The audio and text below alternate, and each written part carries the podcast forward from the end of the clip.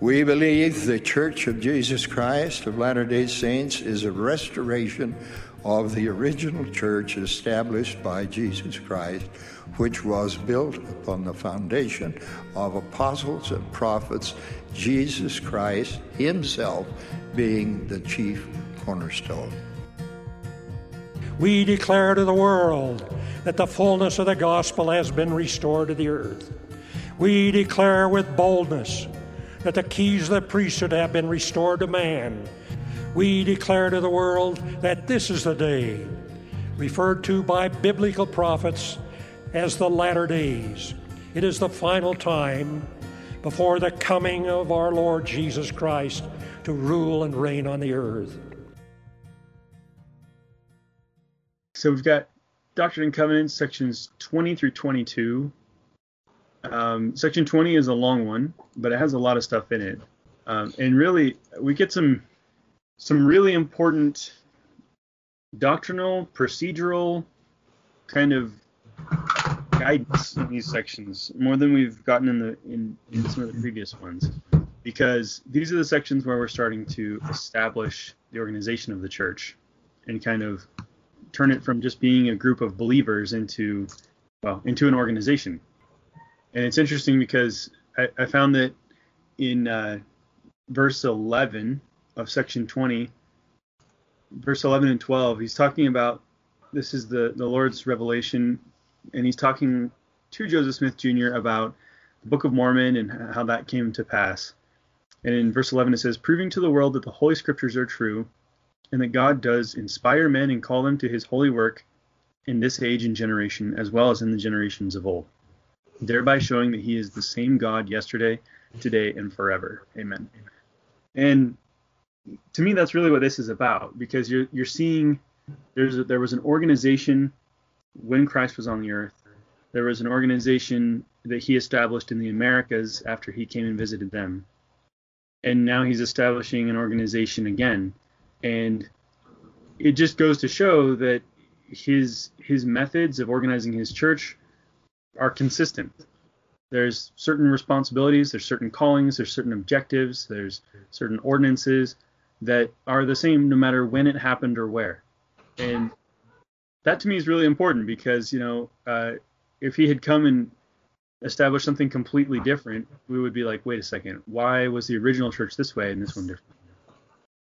One of the things that came up in that meeting, in the first one on on April 6th, and then um, it's actually on the 9th of June of 1830 at the first conference of the church following its organization, uh, the Articles and Covenants of the Church of Christ. And that set forth the offices, ordinances, and procedures that were going to be part of the, of the newly formed church. And in Joseph Smith's Revelations, that book that's on LDS.org, talks a little bit about that. The minutes of that meeting, the one on 9th of June, 1830, recorded Articles and Covenants read by Joseph Smith Jr. and received by unanimous voice of the whole congregation, which consisted of most of the male members of the church. The importance of the Articles and Covenants to the church is suggested by the fact that it was the first relevant, revelatory document selected for printing in the church's earliest periodical, The Evening and the Morning Star, and the only one published there twice. In the 1835 edition of the Doctrine and Covenants, the compilers placed Articles and Covenants as the second section preceded only by the revelatory preface.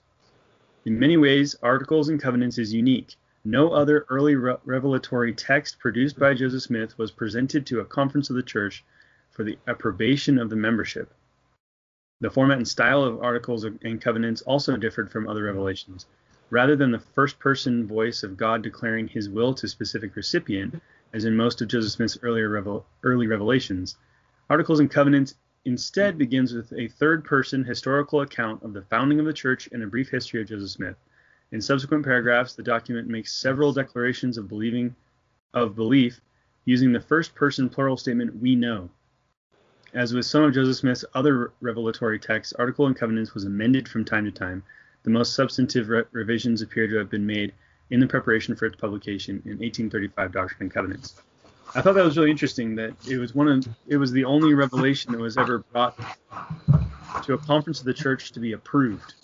Most of the revelations were like, here's what the Lord says, understand it and live it. And this one was kind of like, okay, He's setting forth this thing. Everyone needs to have buy-in. Everyone needs to agree to this. And I don't think that if they had rejected it, that it would have changed the route that the church would have taken. But it was like, we're not going to get this thing started until it's approved, until everyone's in agreement.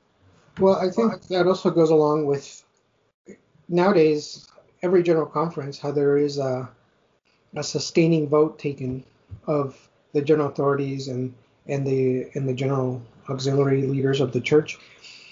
And it was interesting because one one I forget the name of who gave the talk, but one of the brethren a few years ago gave a talk about why do we do that? Why do we sustain even when there are at times people who are not or descend dissent they have dissent in their vote. Um, and he said that it isn't a vote like a like a democratic vote. Right. It's a vote of uh, unity to be united, and it's also so people know who the leaders are. So it is clear who has the authority and the right to give revelation. And I think that's important because it kind of keeps things organized, like the scripture says, "No man taketh this honor upon themselves," you know, but those that are chosen by God. And in order to know that, you must know how, you know, what what is the order of things. You know, I don't know. I think it's interesting. Yeah, there's a, a gospel topics essay as well on, about common consent, and that's also on LDS.org. And there's a couple paragraphs in there that really stood out to me, um, talking specifically about this uh, section pretty much. And it says early church leaders adopted procedures used in other organizations such as raising hands to vote, in, uh, in their attempts to fill the Lord's command that business be conducted by common consent. Formalities like calling meetings to order, sustaining officers and decisions by vote, keeping minutes, and announcing agenda items had become commonplace in many different organizations during the previous century. Churches, government bodies, and private clubs alike employed similar procedures, taking the British House of Commons as their model. By the 1820s, most Americans, including Joseph Smith and Oliver Cowdery, look, took these parliamentary procedures for granted as the way the meetings should be run. These forms helped set apart church meetings, including the founding meeting, as legitimate or official rather than an informal gathering. The practice of conducting church business by common consent sometimes resulted in contrary votes. A revelation in 1841 even recognized the possibility of the saints not ratifying callings issued by revelation. A commandment I give unto you, the Lord declared, that you should fill all these offices and approve of those names which I have mentioned, or else disapprove of them at my general conference. And that's in, I think, section 124. Um, some members at an 1824 conference objected to retaining the elders' quorum president, a bishop, a member of the quorum of the 12 apostles, and a counselor in the Nauvoo high priest quorum presidency. The respective quorums subsequently met in councils to reconsider these callings. At a conference in 1843, Joseph Smith questioned Sidney Rigdon's fitness to serve as a counselor in the first presidency. Other leaders spoke out in support of Rigdon and the assembled church members voted to retain him in his calling against Joseph Smith's initial wishes. Joseph Smith begrudgingly accepted the, the result. I think, yeah, I think what we're the, the issue is that a lot of times we're used to having uh, a democratic voice. We're used to like ha- having elections and voting on propositions and voting on different things like that, and the majority rules. And these aren't really what that is. this is not it doesn't have to be unanimous and it doesn't have to be a majority in order for it to pass. What it is is an opportunity, number one, for you to say, I support and sustain this person. And number two, it, it is an opportunity that if you do happen to know something that maybe they, the people calling this person ought to know, that you can say, you know, I object, and then afterwards discuss with them the reason why. And if you say, you know, uh, this person actually does this or that, or I don't know, for whatever reason you feel like they shouldn't have that calling, they can reconsider that. And maybe that leads to them saying, oh gosh, we had no idea. Uh, they shouldn't have this. Or they can say, okay, we've taken that into consideration and thank you for your input, but this person's still going to have the calling. Yeah, I, I find it similar to prayer in the sense that the majority of the time when we pray, we're aligning our will to our Heavenly Father and then there are sometimes when we pray when we're just asking for can you remove this obstacle right and and we have scriptures that tell us I would have given to you, save you should ask. And then there's other times when we have scripture that says, study it out in your mind. And and and so I like to think about it in the sense of what what what is the purpose of our sustaining vote? What do we say by that? We say we are going to participate, we're going to help this person carry out their role.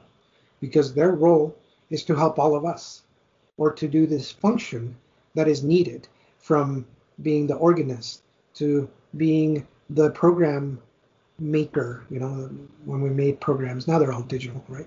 Uh, you know passing the sacrament being a deacon uh, uh, being a teacher in sunday school you know. And when we sustain them it's almost like an act of charity where a lot of the times all, all of the individuals doing these callings may be their first time doing the calling they may have several weeks of stumbling, several weeks of figuring out how to do it, or they may just not be that good a teacher or that good of, at, at something. But we're saying they are in development. This is good for them, and the Lord wants them to learn something here. And also, them being in their calling, maybe the Lord wants me to learn something. It's a lot of the times people can feel, oh, I can do that better, or why do they get this calling and I got this calling? And, and it's like the call for unity and the sustainment is a call to let all those feelings go and to be involved and be present and allow the Lord to work through them and make them better and allow us to become better too by by doing whatever we can to help them and sustain them. It's it's it's very much we have to see, try to see it through the Lord's perspective. Sometimes the calling is for them, but that doesn't mean that you can't learn, that you can't help. I've seen in my life, I've seen a maturity ladder of of understanding among people that are really good at tasks or really good at at, at something, especially like in a job the true master of that function is the one that can help others learn it and do it well. And one of the names we call our Savior is Master. And Him being the master of all these Christ like attributes, because they are His attributes, He is helping us develop those. And when we are given callings, when we are called to participate, as inadequate as we are, the what we're asked to is to do our best. And as we see others and everybody doing their best, you're going to realize there are different types of bests. there's not one best. There's different types. And there's also times when and I've done this when you're cruising through a calling, you're just going through the motions, you're just, you know, doing the bare minimum. And then there's times when something flips and you have a good interaction and you realize, man, I didn't know. I thought what I was doing was kind of insignificant, but I didn't know it affected this person or helped this person. And then you kind of step it up a little bit, and you decide, hey, I'm going to do a little bit better and do a little bit better. I don't know. I just think the Savior wants us to, in whatever we're called to do, to do the best we can, you know, and that is worthy of many blessings. Um, you know, if if you're designing programs do the best darn program you can, you know.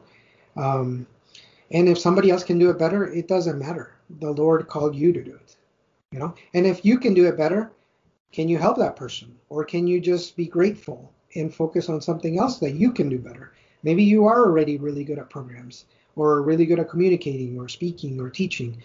Well, there's got to be something else that you can work on, or help those that are learning, you know. Yeah, and and really how how many of us have had that experience of getting a calling that we weren't really sure about or we were kind of nervous to take on?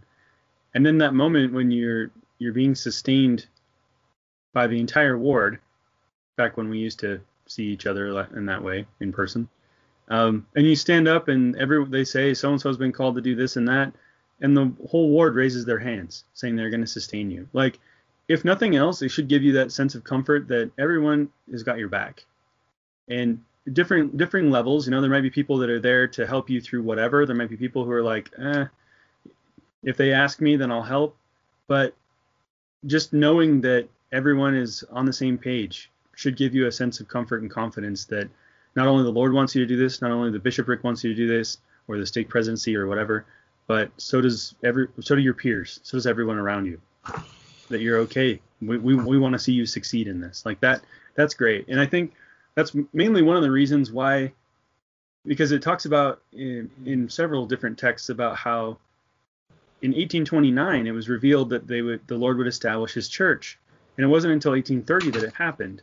And the Lord told Joseph, I don't want you and Oliver to be ordained elders and as leaders of the church until there can be consent among the members, until there can be people to agree to this. And so that's why they did it, you know. They had this meeting, they were ordained each other elders, they uh, received revelation that Joseph Smith would be the the prophet, seer, and revelator of the church, and everyone kind of agreed to that. And I think that that's number one. It shows Oliver and, and Joseph, you know, we've got your back. We believe that this is the way it should be. That the Lord has chosen you for this calling. But it also is like, okay, it, it's buy-in, it's structure, it's organization, and it sets a precedence for the future till today. You know, the reason why we do that stuff today is because it's how we did it originally. It's how we did it first. Yeah. And the Lord is a is a is a God of order, and He wants to establish that from from day mm-hmm. one. Here's how this will be carried out, and here we are, you know, over 150 years later, and almost 200 years later, and we're doing the same thing. What what I really enjoy about the restored gospel, especially the, this period of time with the early saints, is that for so long we've read the scriptures and heard about, hey, the Lord wants his people to be one. If you're one, you're with me. Be Zion, you know, uh, build the kingdom of God on earth. And and then he, the Lord is taking the time to give us some guidance. How do we do this? How should you interact with each other? How should you organize yourselves? What happens when you have disputations? How do you handle these councils? Why should you have conferences? And we have to keep in mind that it's not just about doing it's about becoming you know we we're we're to become and we have to trust the system um, that's not to say that there aren't errors and there aren't pro- problems that people don't abuse their callings or let pride creep in but when we step back and we look at what was the actual purpose i really like this quote by president john taylor in the, in the questions asked how do how does one sustain a church officer uh, President John Taylor said, "What is meant by sustaining a person? Do we understand it? Is it very simple? It, it is a very simple thing to me. I do not know how it is to you. For instance, if a man be a teacher, and I vote that I will sustain him in his position, when he visits me in an official capacity, I will welcome him and treat him with consideration, kindness, and respect. And if I need counsel, I will ask it at his hand and I will do everything I can to sustain him. That would be proper in a principle of righteousness, and I would not say anything derogatory to his character. If that is not correct, I have yet to learn it. And then, if anybody in my presence were to whisper something about him disparaging to his reputation, I would say, Look here, are you a saint? Yes. Do you not hold up your hand to sustain him? Yes. Then why do you not do it? If any man make an attack upon his reputation, for all men's reputations are, are of importance to them, I would defend him in some such way. But what, what he's getting to at is to sustain later on, we're going to in the in the Doctrine and Covenants, we're going to learn about what it is to be a good servant and how we should be anxiously engaged, how we should be basically proactive. Do we wait for the clipboard to come to us until we have no other recourse and are finally guilted into signing up? Or do we move things to say, you know what, I can do it? When uh, Lehi was called to go to the to to to go to the desert and start his journey, he didn't do it because he was already planning on going that way, you know. and oftentimes we forget that a lot of these things are not convenient at first. And at first, it takes us out of our comfort zone. Almost all growth requires us to be in a little bit of discomfort. But then that becomes the new norm, and that becomes something we can do better and better. And that's how our capacity grows. And if we truly are in the in the business of following a savior who promises eternal progression, then gradual progression should be something we strive for all the time. So let me ask, as far as like raising your hand for sustaining, I don't think it necessarily has to be if you're opposed to the person. Would it be acceptable to raise your hand in opposition if you were like, you know what, I don't feel like I can sustain that person, not because of that person, but just because I don't feel like I can commit to that level of support. I think I think I think most of the time, well, one thing is if if I if I knew the issue was more with me than with them, I wouldn't do it publicly. You know, most of the time that I've seen people not uh, sustain someone, they're asked to speak with the presiding authority afterwards. Right. Speak with your stake president or your bishop and so forth. And I've never done it, so I don't know what goes on, but I would assume it's just a conversation as any other PPI or, or, or any other conversation with your leader.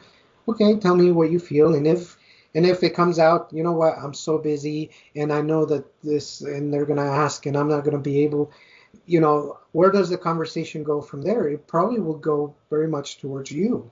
Right. Like, what can you do about your life? How can you change? How can you change your heart? Can you pray for charity? Can you pray, you know, to to to have an added measure of understanding of where you should go? I think as we've seen the pattern in the Doctrine and Covenants so far is problems will come. All it the Lego pieces don't just get thrown in the air and magically construct themselves. We have to actively be searching things out, searching and, and, and seeking revelation. And I think, you know, when President Hinckley he said something like to the to the line of we live beneath our privilege to receive revelation. Like we don't we don't utilize it as much as we should. Mm-hmm. And I think it kind of goes to that is we should be if, if we have a problem with something, we should be seeking the Lord's counsel and and those leaders whom whom have those keys to help us figure out why am I feeling this way? Why? And and that's the thing is if to feel that way is nothing bad. There are times when I've I've felt, hey, I don't I don't want to do this, and I know it's a righteous thing, but I just have no desire to do this. But as soon as I came to grips with where I was, then when I prayed about it, I was actually praying about something meaningful. As opposed to, you know, hey, help me through the day, bless this food. You know, we can do those ones, and those are nice, you know, and they have their place. But when it's something meaningful, how do different do we pray? And are we then searching and listening and hearing? And then we'll see that the majority of times it's not we're trying to move the world it's more we move ourselves right. to a different location to a different perspective. And then when we get that perspective we can see things a little bit different. Yeah i think that makes sense. And i think that if you are feeling like i don't know if i can commit to sustaining this person like you said i think that's more of a personal thing than something necessarily needs to be brought up to the entire congregation, right? That's more like, okay, reanalyze why why is it that you feel that way, and how can you change? And maybe you you will have to say, no, I can't fulfill that request that you've made of me. But that doesn't mean that you can't say, but I still sustain you in what you're doing and I support what you're doing and I don't I don't think that that is exclusive of that situation. Um, the other thing I thought was interesting is that Section 20 is basically like a long, drawn out explanation of the fourth article of faith. And the reason I say that is because it lists the, the principles in, of the gospel, right? First, faith in the Lord Jesus Christ. He talks about how the establishment of the church and through Joseph Smith and calling of a prophet and all that. And then he goes into repentance. Second, repentance, right? Talks about how everyone should repent and find ways to be a better person and to uh, be sanctified, including those. It says, "Yea, even those who are sanctified, take heed also." Even if you have been baptized or joined the church, that there's still that process of repentance. Third, baptism by immersion. He basically says, "Here's what baptism is about, and this is what it's for." and then uh, the last section he he goes into would be the fourth principle, which is laying on of hands for the gift of the Holy Ghost, and that to me is the authority of the priesthood. Right? It goes into the different priesthood callings, what their responsibilities are, what their role is, and how each one of them kind of builds upon the other. I think that that's excellent. It's they're not siloed offices that you know have to politic against each other somehow to get things done. What it is is slowly building upon uh, responsibilities and duties until you reach a point where you have all of that responsibility and duty at, at the same time. And I think introducing people little by little to increasing uh, res- duties and responsibilities is is excellent. It allows you the chance to adapt and to adjust to new things without feeling overwhelmed. Okay, here you go. Now watch over the entire ward and do all this. You know, with a deacon, it's actually kind of a lot of things, a lot of really important things. And back then, these were typically not 12 year old boys. These were grown men. Um, but as we've gone on and we, you know, the age for becoming a deacon was around the age 12. You kind of look at that and you say, wow, they're kind of responsible for a lot of things. Teachers, man, can a 14 year old do this? But all of this is with purpose. And I think it's to get those kids thinking outside of themselves and get thinking about service in their ward.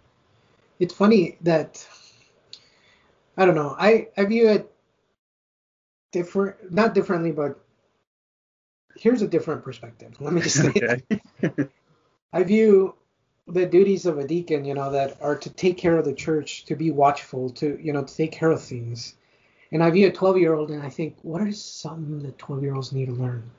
You know what? They need to learn how to take care of stuff, to clean their room, to do their homework. They're going from an age where they've been told what to do to now you know what to do. You need to go do it. You need to get up and get it ready for school on your own. Make sure you do your homework. Start managing your time. You know, and and I look at this thing as as the Aaronic priesthood being the temporal priesthood, the one that does uh, kind of teaches and exercises and takes care of the temporal things of the church. You know, like the shoveling of the snow, making sure fast offerings are collected, making sure chairs are set up.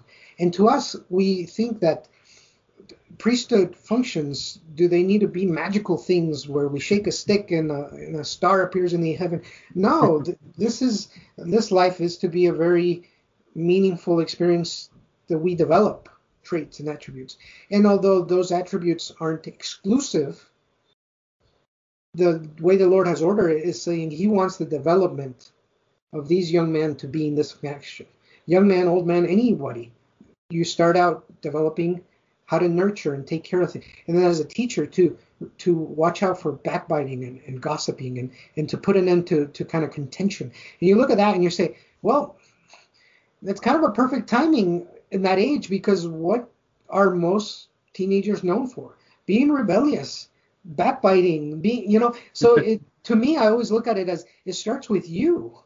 If you can master this as you're mastering the natural man, then as you interact with others, and then as the priesthood is given to bless everyone. Through your example, the young women, the young men, the, the Relief Society, the Elders Quorum, as everyone has mastered these principles that aren't exclusive to just, you know, those that hold the priesthood, but to everyone, what kind of a place would we have? We'd have a really good place to be, you know. Uh, we, we're almost creating a gospel-like culture later on he kind of describes exactly what the the format of baptism is that it's by immersion and all of that. And there's a another gospel topics essay called religious beliefs in joseph smith's day. And the last section of that is sacraments and authority. And i just wanted to read that because i thought it was really pertinent here um, and it, into the other sections as well. It says christians commonly refer to ordinances or sacred observances such as baptism with the term sacraments in the Roman Catholic and Eastern Orthodox traditions, the sacraments were rites considered essential for salvation. Priests traced their authority to administer the sacraments through a succession of bishops back to the ancient apostles led by Peter. Protestant reformers, especially Martin Luther and John Calvin, considered the sacraments to be signs of faith. Authority fell to the congregation of believers rather than to the ordained few, and the validation of a sacrament rested within the Holy, with the Holy Spirit alone. The mode, timing, and necessity of baptism were vigorously debated. Catholic and Orthodox traditions of baptizing infants came under scrutiny during the European Reformation. Though Protestants in America remained split over the practice, Baptists held that only those acting in faith, fully aware of their choice to, be, to come unto Christ, should receive a valid baptism. Others believed the baptism rite itself remained valid regardless of age or maturity of the one being baptized. The forms of baptism were also debated. Baptists and others emphasized immersion, while Lutherans, Episcopalians, Congregationalists, Presbyterians, and Methodists allowed for baptism by pouring or sprinkling. These and other debates spurred Joseph Smith toward many of his most glorious revelations. Latter day Saint scripture abounds in revealed answers to questions regarding the authority of the Bible, the nature of the Godhead, the fate of the human soul, the necessity and form of baptism, the authority of the priesthood, and the workings of the Holy Spirit. These modern revelations outline a system of doctrines and sacred ordinances distinct from those found in the culture surrounding the Latter day Saints. And I think we see that in, in section 20, especially kind of like in verse 71 No one can be received into the church of Christ unless he has arrived unto the years of accountability before God and is capable of repentance. And then it goes on uh, to explain, you know, that it's done by immersion and all of that. But I think it's really important, you know, that age of accountability. It was kind of later determined that that was going to be age eight, but I also think that you know it doesn't necessarily say that here in this scripture. And if there's an eight-year-old who uh, it's clear isn't prepared yet, I think it's totally within. I think it's totally acceptable to wait a year or something um, if it if that child needs that, and that that kind of goes along with the principle of um, teaching with with uh, come follow me, teaching with preach my gospel, where it's a, adapting to the needs of the individual. And there might be a, an instance where there might be a, a, kid who's just not quite there yet, and if they're eight and a half when they get baptized and it wasn't on their eighth birthday, that's all right. The most important thing is that they understand, and it, it says here that they be capable of repentance, that they know right from wrong, and that they know what it means to repent, um, at least in principle, right? Yeah.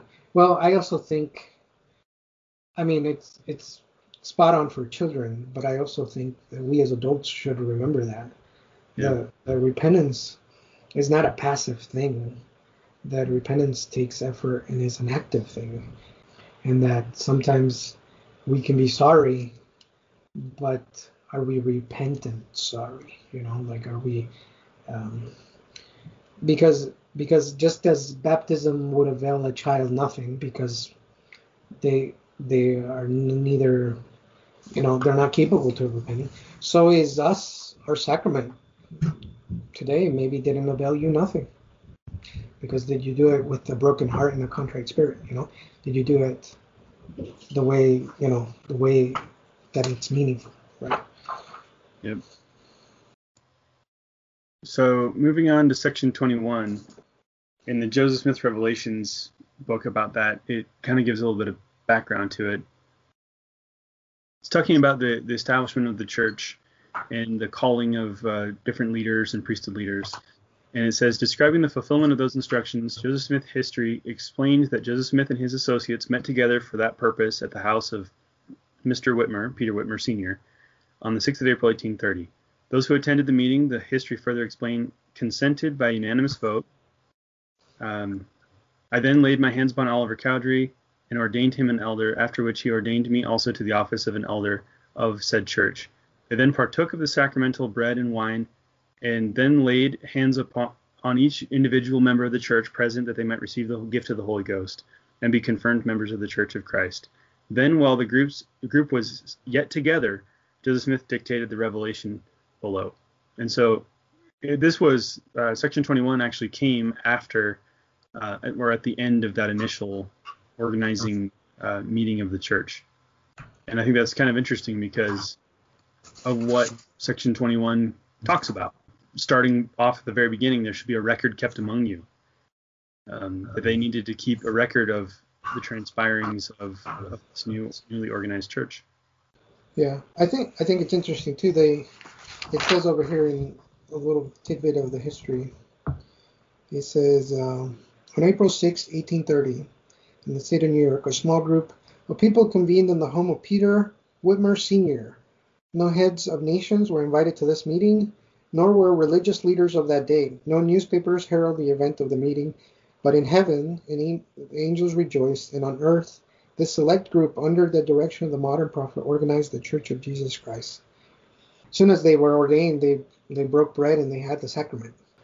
And uh, yeah, verse 9 where it says, For behold, I will bless all those who labor in my vineyard with a mighty blessing, and they shall believe in his words, which are given him through me by the com- by the Comforter, which manifesteth that Jesus was crucified by sinful man for the sins of the world, yea, and for the remission of sins unto the contrite of heart. And then, um, so I was looking at contrition, and this was an interesting thing. What is contrition? Uh, well, the, the question is, is um, what's broken heart and a contrite spirit? And this one is a, a quote from uh, President Joseph Fielding Smith, he says, Contrition is manifestation of a broken heart with deeply sorrow for sin, a realization of the nature of wrongdoing, and the desire for forgiveness through the grace of God. A contrite spirit is essential to salvation. And then he says, What is a broken heart? One that is humble, one that is touched by the Spirit of the Lord, which is willing to abide in all the covenants and obligations which the gospel entails. So I've been thinking about that because I think for us to have a contrite heart and a broken or a contrite spirit and a broken heart, we have to have gratitude. We have to. It's not a. It's not a pessimistic outlook. It's an optimistic outlook.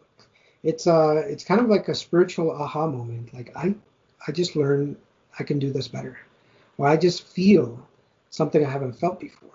And I think I often, and I think most people, if we pay attention, will notice you feel that a lot especially when you hear people sharing their testimony, when you hear a talk in conference, when you are partaking of the sacrament, when you're being introspective, you feel something within us, the Spirit just inviting us to do a little better, or or that that when some you know it happens all the time when somebody shares a really powerful testimony you feel like you feel kind of what they feel you feel if they're up there expressing a deep gratitude or for some great blessing that they've been waiting for, you feel and you rejoice with them. And I I find that I don't know, like very therapeutic. You know, when I come home from church and I feel recharged, it's mostly not for things I've done. It's for feelings I've felt while I've seen or felt others sharing their thoughts, ideas, that within me give me thoughts and ideas about my life and about things I can do differently. And I think that's the pattern. That's why when I hear the words, this is a living church, a living gospel, it's because it continuously applies the principles to us in a very personal way. And the the organization that Heavenly Father has laid out for us is that through Jesus Christ, prophets are called. And those prophets are given counsel and keys for to direct all of us. And then that those keys and counsel are then uh, specifically applied to smaller areas, to area authorities, to stake presidents, to bishops, all the way to homes with parents and their children. And that as we follow that, almost like that chain of revelation, we we take it's um I see like Christ paints a big picture, and then our prophet paints a picture saying we are in this in Christ's picture we are in this area right here, and we're heading that way. See the big picture that Christ painted? Hmm. He wants us over there. And then in the in the in like a stake, they say, well, for our little section, in order to be productive in the picture that our prophet has painted, we need to be here and that picture is then part of the big picture of Christ, you know. And then in our home, it's like, how do we get ourselves where our word and where the Savior wants us, you know? And it's kind of everybody working together. And there's something really powerful about that kind of unity where it's not a, it doesn't dilute the power. It actually, or, organization amplifies the power. And it keeps us all focused on the sphere on the sphere of influence that our agency is most impactful in. We get in trouble when we start stepping outside of that sphere of influence and trying to tell other people what to do. Yeah, in, in that verse, I think what's what's meant to help us in all of that, what's meant to help us in repentance with a broken heart and a contrite spirit, uh, is the Holy Ghost, who's identified there as a comforter, someone who's supposed to come in in your darkest time and help you see that there's hope, help you see that there's benefit to this. It's not a guilt trip. It's not a the Holy Ghost is not meant to come in and make you feel horrible about yourself and remind you of all the bad things you've done. We'll do that on our own, right? The Holy Ghost is meant to come in and say, "Hey, you're going to be okay and here's how. Stay the course. Find your way back. And you're going to be fine. The Lord loves you. Here's some feelings, you know? like to bolster you up when you're in your darkest moment when you when you have a broken heart when you feel like i've done something wrong and i need help well the lord sends his comforter sends the holy ghost to say hey you can do this. And i think that, that that's a really a different approach to repentance than oftentimes where we see because oftentimes we see repentance as i think i said this last time you know it's kind of like a you better fix this or else you know and it's not really that way. It's a you have the time, you have the opportunity to change, and you have the ability to do so, and you have tools to help you along the way. This is this may not make sense to anybody ever, but, but for me, I there's almost like in my mind, there's almost like an intersection at the at the corner of I am truly honest about how I feel, and the cross street is I am willing to do what the Lord tells me to do. And in that intersection is where I always find the Savior. And I try to that's the best way I can explain it. When I when I get to the point where I am honest, and the honesty is sometimes it's not pretty. It's not polished. It's not but it's honest. When I can be honest about how I feel and what I've done and where I am. And what and then I feel like then the Holy Ghost is willing to testify and work with you. Mm-hmm. I think we create a lot of barriers of dishonesty and narratives and justifications and stories and whatever that shield us from the truth. And the truth is, right now, this is the truth. This is where I stand. This is what I'm after. This is what I'm desiring. And whether it's good or bad, this is the truth now where do we go? And that's the intersection like that i find that real change begins to happen which for me it's a huge testimony because i think the lord has given us plenty of examples where he says the sin there are varying degrees of sin but no degree is powerful enough that if you are honestly willing to change that there isn't a way out or a way back. That's not to say go do the worst thing in the world and you know, la da da, everything will be fine. No, it all has an effect. But if but if you're honest and you want to make changes, that's the safety of staying within the guardrails of the church, of the gospel, and the commandments makes it so mistakes are easily repaired. When we stray out of the safety of the commandments, mistakes can take years, if not lifetimes, to overcome. I both scenarios can have a happy ending through the Savior, if that makes sense. Yeah, it does. And I think that you were looking at, especially, I mean, it applies to us now, but you're looking at these people who are joining the church in the earliest of days as it's just being organized, and they're trying to understand, you know, what does it mean to repent, and what does it mean to be baptized, and what does it mean to to follow a prophet. Stuff that, you know, at the time it was a lot of fire and brimstone type preaching. And this was a kind of a different message. And this was a, a different message of the gospel of Jesus Christ is a gospel of hope, not a gospel of fear. And it was something that they, I think many people embraced because of that. They liked the idea that we can join a church that's going to bring us hope and happiness and not just we got to survive and not be condemned, you know? like and it's funny because once we get all these instructions about baptism and how it's supposed to work and the authority and who's supposed to carry it out, then we get section 22, which is a direct revelation regarding those who have already been baptized. And I'm sure there were a lot of people that were like, okay, I get it. Baptism should be done by immersion. I already have that. I, I was already baptized that way. And I knew what I was doing and I, I consented to the baptism and all that. Like, I, already did that. So do I have to be baptized again? And the Lord's pretty clear on this in section 22. All old covenants have I caused to be done away in this thing, and this is a new and everlasting covenant, even that which is from the beginning. Wherefore, although a man should be baptized an hundred times, it availeth him nothing. For you cannot enter in at the strait gate by the law of Moses, neither by your dead works. It doesn't beat around the bush. He basically says, that's old that's old law stuff, or that this is a new covenant you're making with me, under new understanding, under new context. Well, I like how you say that new understanding because it really is knowledge you're taking. You're taking a different knowledge of what repentance really means. Yep. And you're taking a knowledge that this isn't a one time event.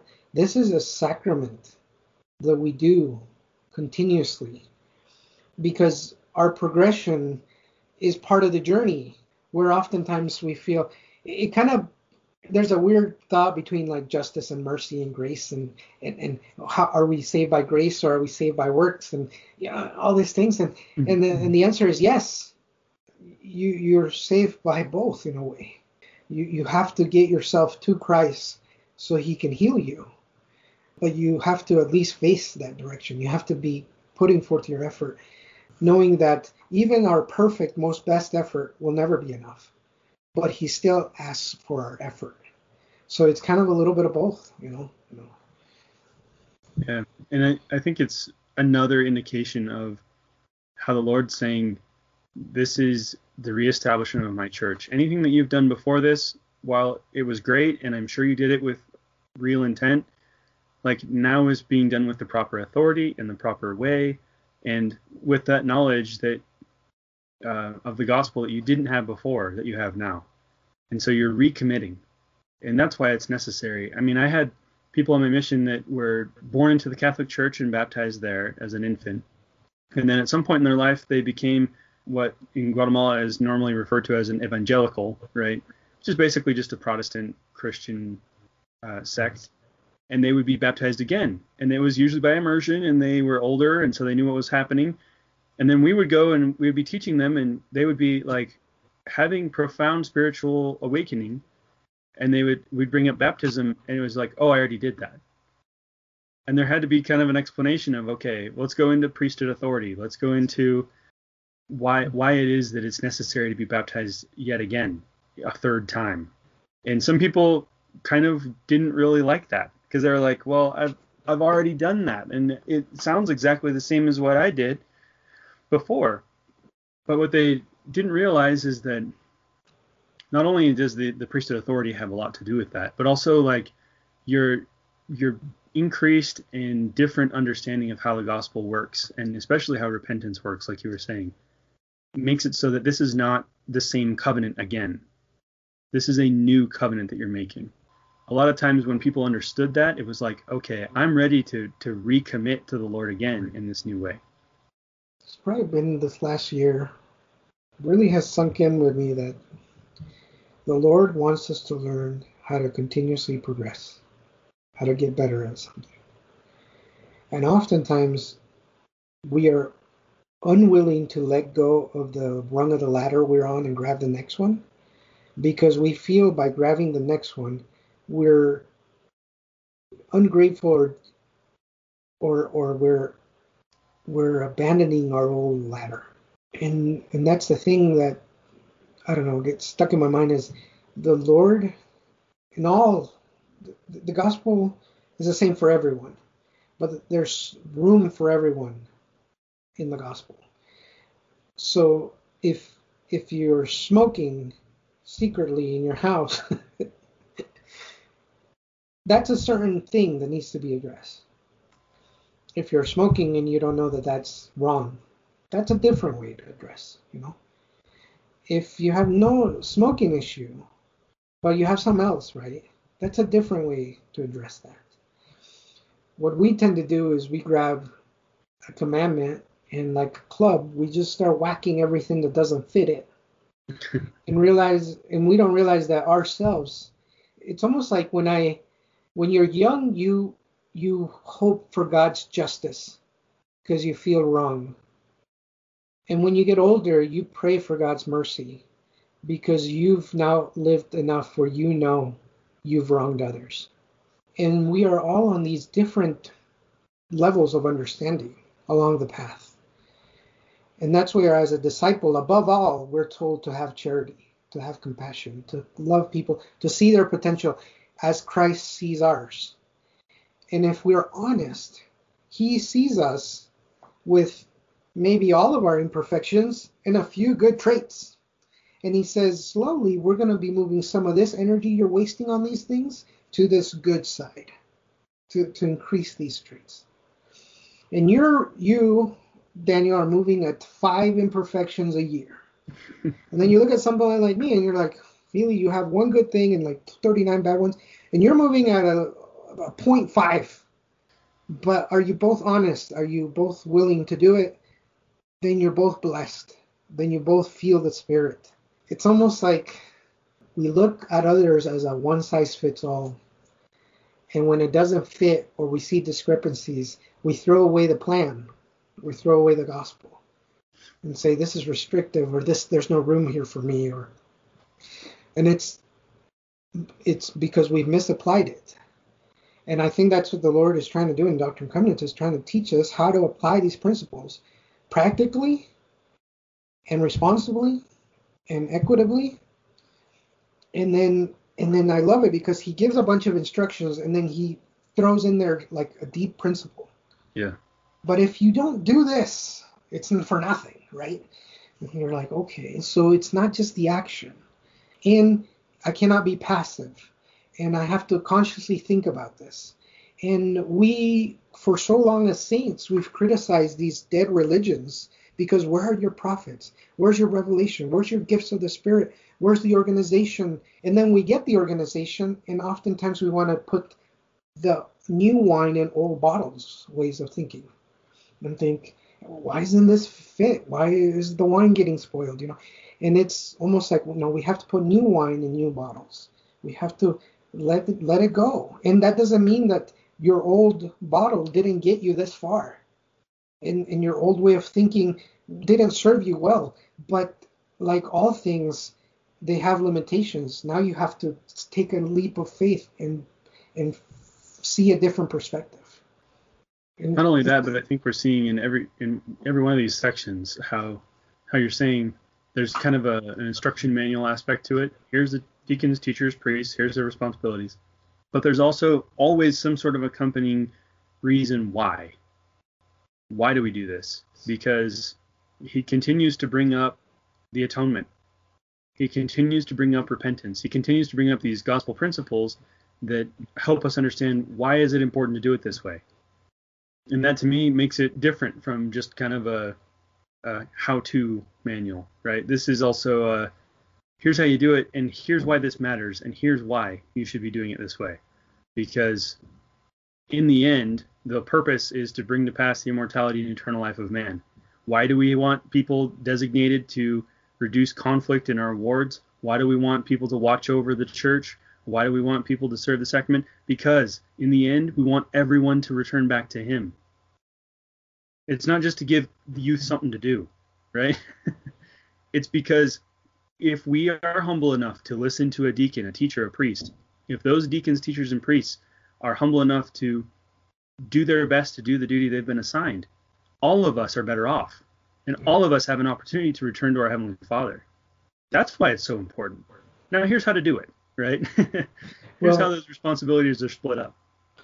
I think about, uh, what was it, the General Naaman or Naaman, who was command, he went to Elijah and he didn't even go out. He sent his servant, tell him, go wash in the River Jordan. And at first he was like, why should I?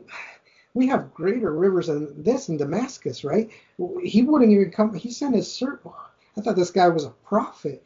And then his friend, you know, his vice general or whomever was like, hey, if he would have told you to do a great thing, wouldn't you have done it? Then why can't you do the simple thing? And I often think about that like you're called to be a greeter, or maybe you're called to now be a disinfector. As soon as people go in, you disinfect the doorknobs. Yep. And you think, how can this task have eternal significance? The question is, is how do I perform this task in such a way that it has eternal significance? And and that changes the the tempo. That changes the whole symphony in our hearts. And that's what it's all about: is getting our hearts and mind in the right place, so we can be aligned with Heavenly Father, so we can feel different things, so we can have the Spirit, so we hear with new ears and see with new eyes. Let us be awake and not be weary of well doing, for we are laying the foundation of a great work, even preparing for the return of the Savior.